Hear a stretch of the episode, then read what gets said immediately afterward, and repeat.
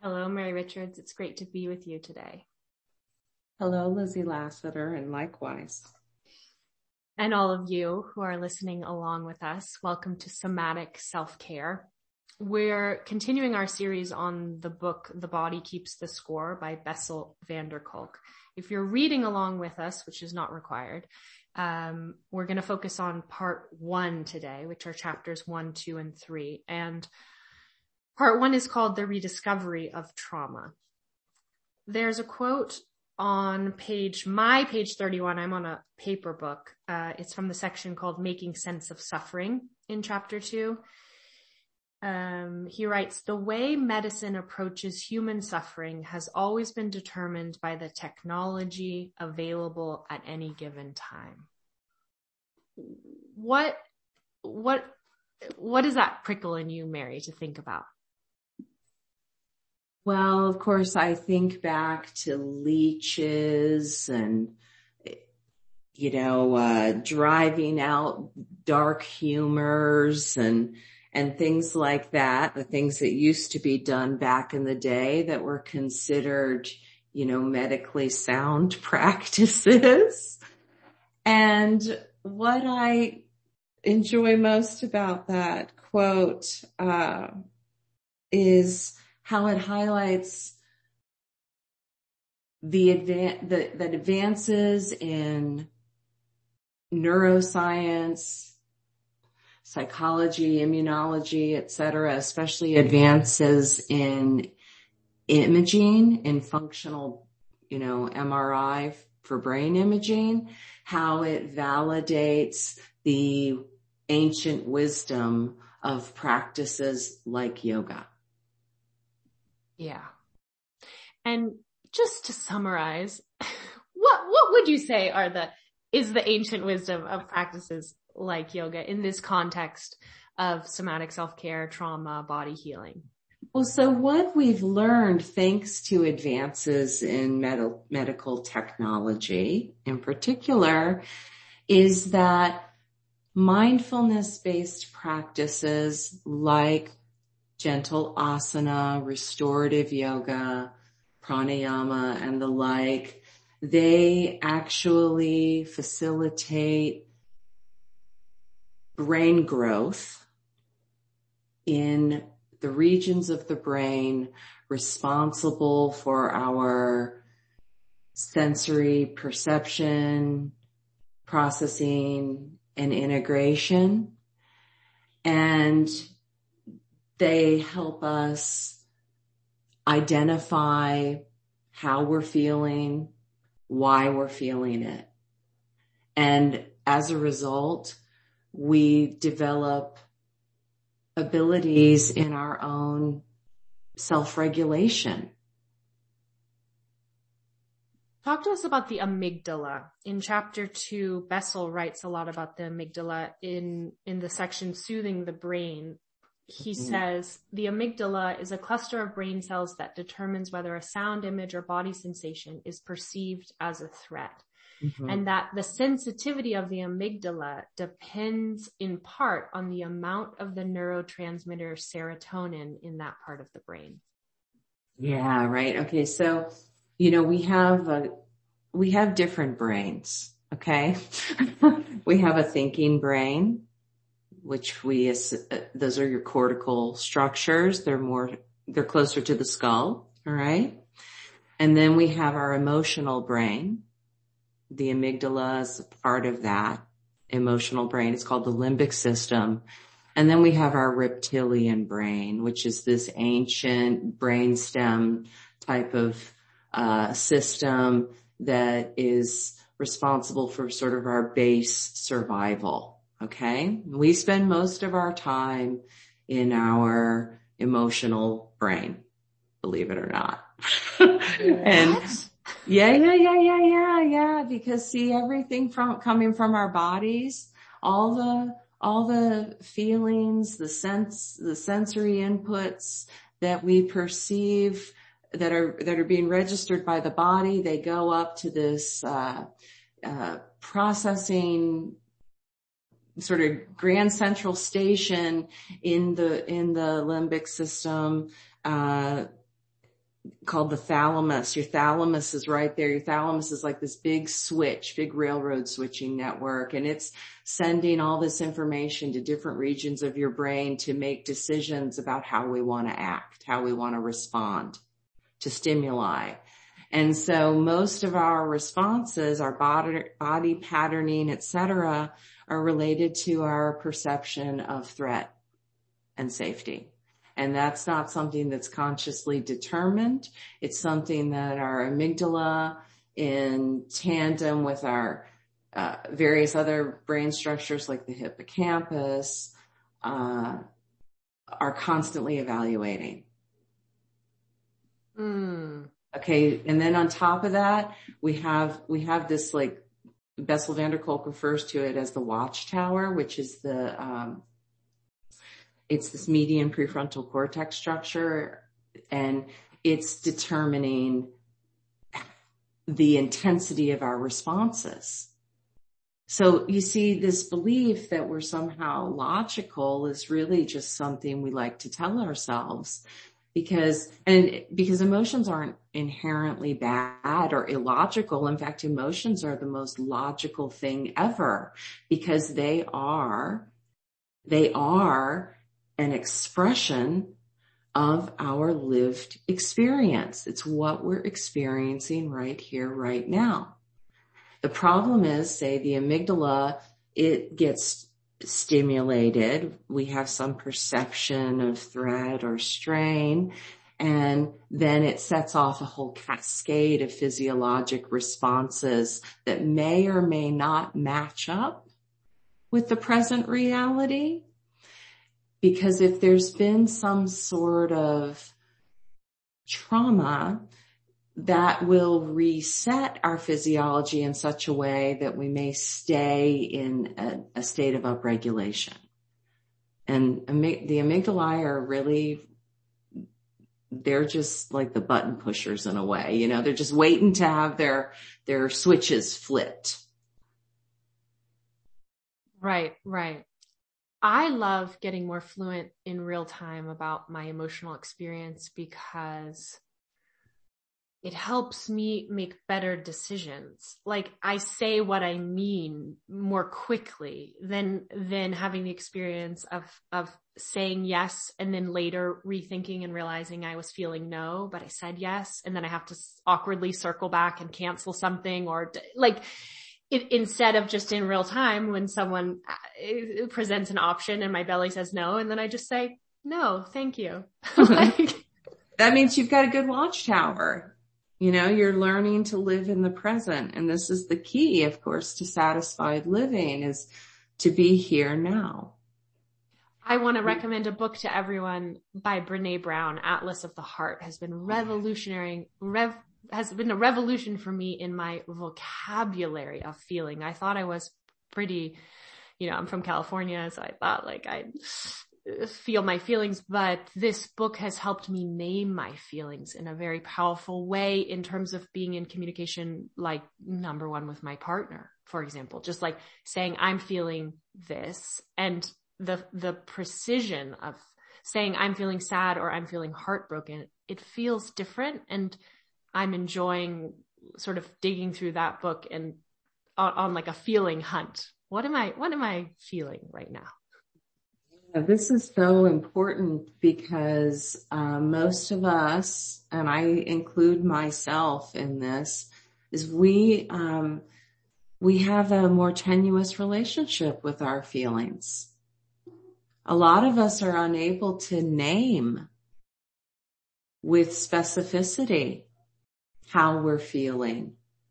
And so this is where practices like restorative yoga and gentle asana can be very helpful is because we can use the body, which is so available to us as a tangible entity. You know, we can see it, we can touch it, we're aware of it, etc. We can use the body as a gateway to develop our emotional fluency as we develop fluency about, you know, sensations where we're feeling pressure, hot, cold, constrained, hollow, etc. Yeah. And I, I feel like the body is accessible in a way that the mind sometimes isn't. And someone called me in distress a couple weeks ago before a law school exam and she was crying. And I knew she only had a few minutes before the test. And I, I just said, like, do something with your body. You've got to like go for a walk, breathe, do some sun salutations, like do something to shift. So you can't ruminate and figure out this, pro- like you can't think your way out of this right now. You've got to just like move your body and get, get in your breath. That's the only tangible way I often feel for myself as well of like, that's like a, a lever or, a, or a, a button that I can push. Would you agree, Mary?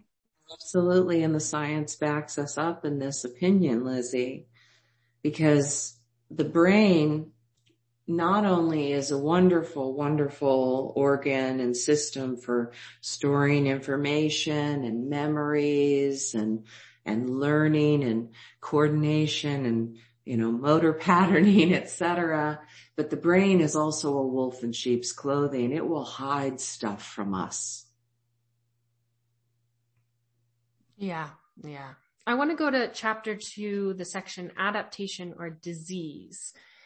And Bessel writes about four fundamental truths um, that the brain disease model overlooks. Would you just briefly explain before I read the quote what what is the brain disease model? Well, you know, if we think about how we've approached in particular mental health and well-being, we've taken a very mechanistic view. Oh, you're deficient in, you know, you're leaking too much serotonin. You're not holding on to enough serotonin. You, um, uh, have ADHD or uh, there, you know, we, we label things, right? We try to break things down into brain functions that aren't working, that are in some way, shape or form engaged in a disease process. And what a disease model, a sort of, a disease model does is it, it, it disassociates us from our actual human reality as interconnected beings. Because it says, oh, well, you're having these problems because they're your problems. But see, a lot of our, a lot of our distress, our emotional pain and suffering arises because our social connections have been disrupted in such a way that we no longer feel safe with other people and we no longer feel safe within ourselves. Mm. I just want to side note for everyone listening, like I asked Mary that question out of the blue. She did not prepare for that. That is why I love working with you, Mary. Like I asked you, what is the brain disease model? And you gave like an eloquent, ready to publish, delightful, insightful answer. All right. I'm reading now, uh, from that section, adaptation or disease. So I, I really love these four fundamental truths that Bessel highlights and I, they, they feel optimistic for me. So he's saying that these are four truths that the brain disease model overlooks. And in some ways, I think these relate, or in, in many ways, these relate to our somatic self-care work. So the first one is our capacity to destroy one another is matched by our capacity to heal one another. Restoring relationships and community is central to restoring well-being. Absolutely. Mm-hmm. Absolutely. Mm-hmm. Number two, language gives us the power to change ourselves and others by communicating our experiences, helping us to define what we know and finding a common sense of meaning. Number three, we have the ability to regulate our own physiology, including some of the so-called involuntary functions of the body and brain through such basic activities as breathing, moving, and touching. And number four, finally, we can change social conditions to create environments in which children and adults can feel safe and where they can thrive. This feels like the, these four points to me feel like a manifesto. In my, in my mind, Lizzie, they are, uh, rules to live by. This is how I believe we're meant to organize ourselves within ourselves and with one another. And you know, I used to believe that I had to solve all my problems. You know, it was my responsibility to fix things. Part of that was my upbringing. And what I've really enjoyed as an adult and especially as a, a parent is asking for help. I never realized until I was outnumbered by children, you know, that asking for help was actually an act of love. Mm. Yeah. And I think about your remark earlier about Brene Brown's wonderful work, uh, Atlas of the Heart. Uh, and here, uh, Dr. van der Kolk states this, you know, language gives us power to change ourselves and others by communicating our experience, etc. See, this is why it's so important that we become somat- somatically fluent, eh, fluent in our sensory language, fluent in our emotional language, because we are so much more than, you know, sad, glad, scared, and mad, you know? Yeah. Yeah. And we're much more than afraid or relaxed. We, we have, we, we don't live in primary colors. Yeah. The, the third chapter in this section, or what does he call them? He calls them parts. So the third chapter in part one, which we're covering today is we could kind of say this says that all trauma is pre-verbal or or or discusses that. Can you p- pick that apart for us a little bit, Mary Richards? What is what does it mean to say that all trauma is pre-verbal? Okay, so meaning that it's not pre-verbal and that trauma only happens before we learn to talk. It's that trauma happens on a level before language. Okay, so what do, the, when we're born, okay, let's go back to ourselves at birth. You know, we are just a mat, a little bundle of hunger, wet diapers and sleepiness, right? That's, that's what we're doing. We're just a sensory ball of experience. And, uh, we first begin expressing cues for hunger, discomfort, etc. So right out the gate, we interact with the world bodily. Language doesn't come until we are a couple years old. And so what happens is when we experience a traumatic event, it interrupts our, our brain function. Okay. So we have a right and left hemisphere of the brain. Okay. We have two halves of the brain and they, they speak their own languages. Okay. So the left side we usually associate, you know, with logic, analytics, um, you know, abstract languages like math, uh, sequential organization and language. Okay. The right side is intuition, emotions, uh, visual spatial tactile processing. Okay. So the left side does the talking and the right side does the communicating through facial expressions, body movements, etc. Are you with me? Yes. Okay. So the first thing that to develop is, you know, kids kids, uh, are, are, are, are body based. They're right hemispheric, you know, when they're little babies. And then, uh, then they become, our left hemisphere comes online when we start to understand language and learning to speak, when we can start to name things and, and understand, uh, inner, inner relations and communicate with others. And what happens then is the right side of the brain stores our memories and the emotions they evoke. And, and the right side reacts to others. And especially it holds memories of how people have treated us in the past and our strategies for successfully interacting with those other people. So trauma interrupts interrupts the exchange of information between the hemispheres. So if you're so terrified, okay, you, you've been, you're, you're terrified because you're under threat, your, your physical safety, your emotional safety. You don't have to be physically terrified or physically harmed to be traumatized.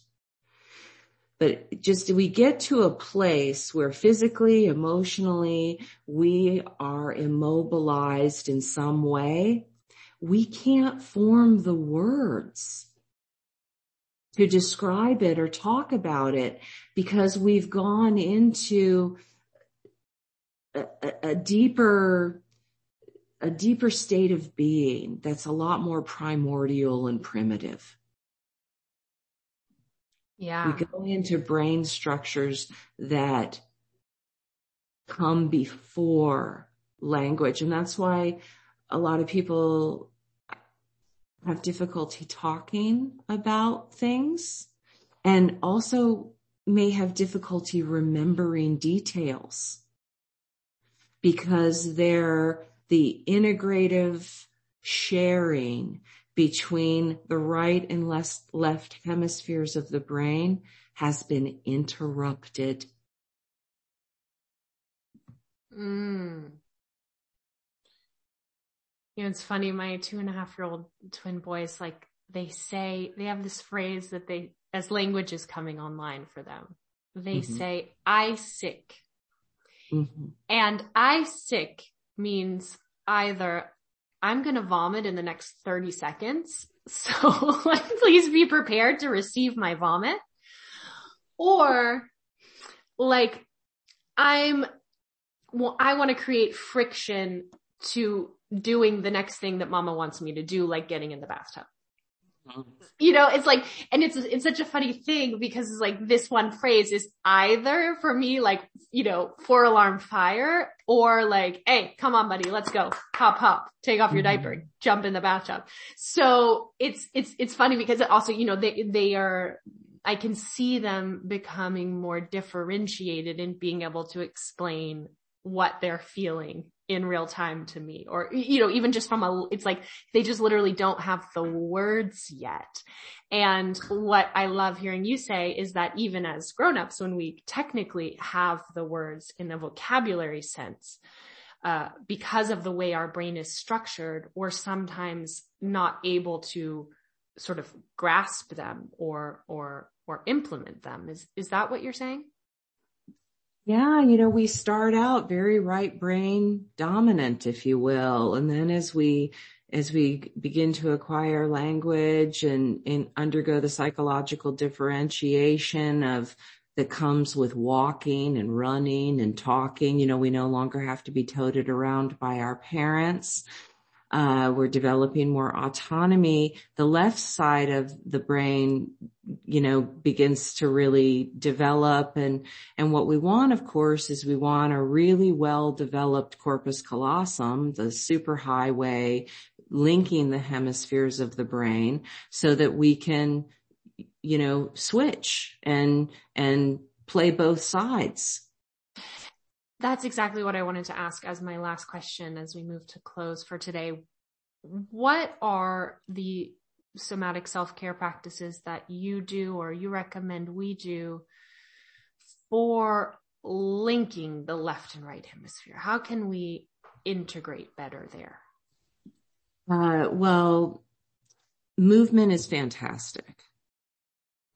you know, asana is fantastic, especially um, asana with breath awareness because we're uh, able the, each asana i think of asana as a question that we're asking ourselves it's not just how am i forming warrior two but how how do i feel in the pose and how is my body speaking to me in my pose and how is my brain responding to my body?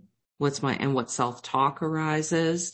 So asana is great for, for bringing the brain and the body together. Okay. But also, uh, the ability to be still.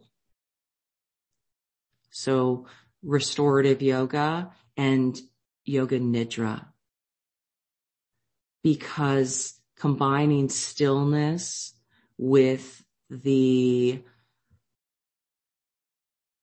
journey offered by yoga nidra, yoga, yogic sleep is a great way, I believe, and you know, there's data to back this up, uh, to increase our uh, awareness and ability to articulate how we're feeling.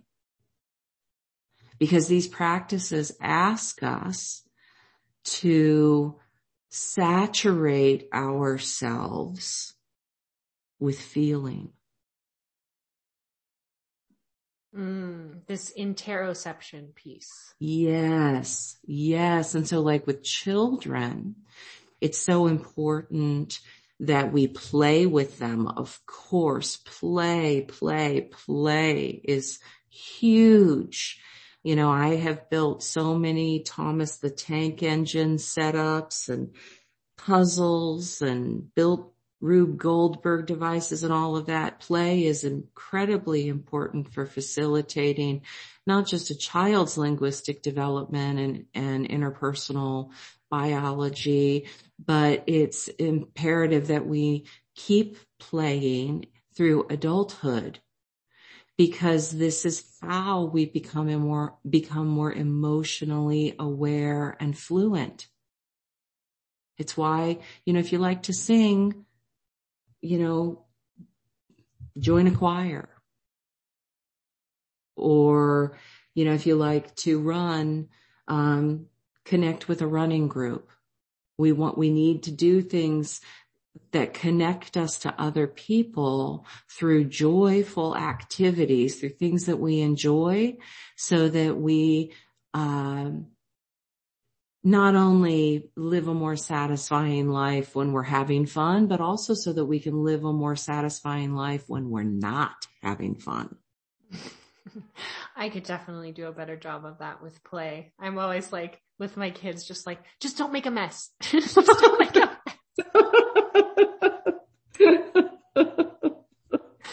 Mary, it's such a delight to spend time with you and bask in your intelligent, warm glow. Anything else that we need, that you need to say or share with us about part one of The Body Keeps the Score before we close?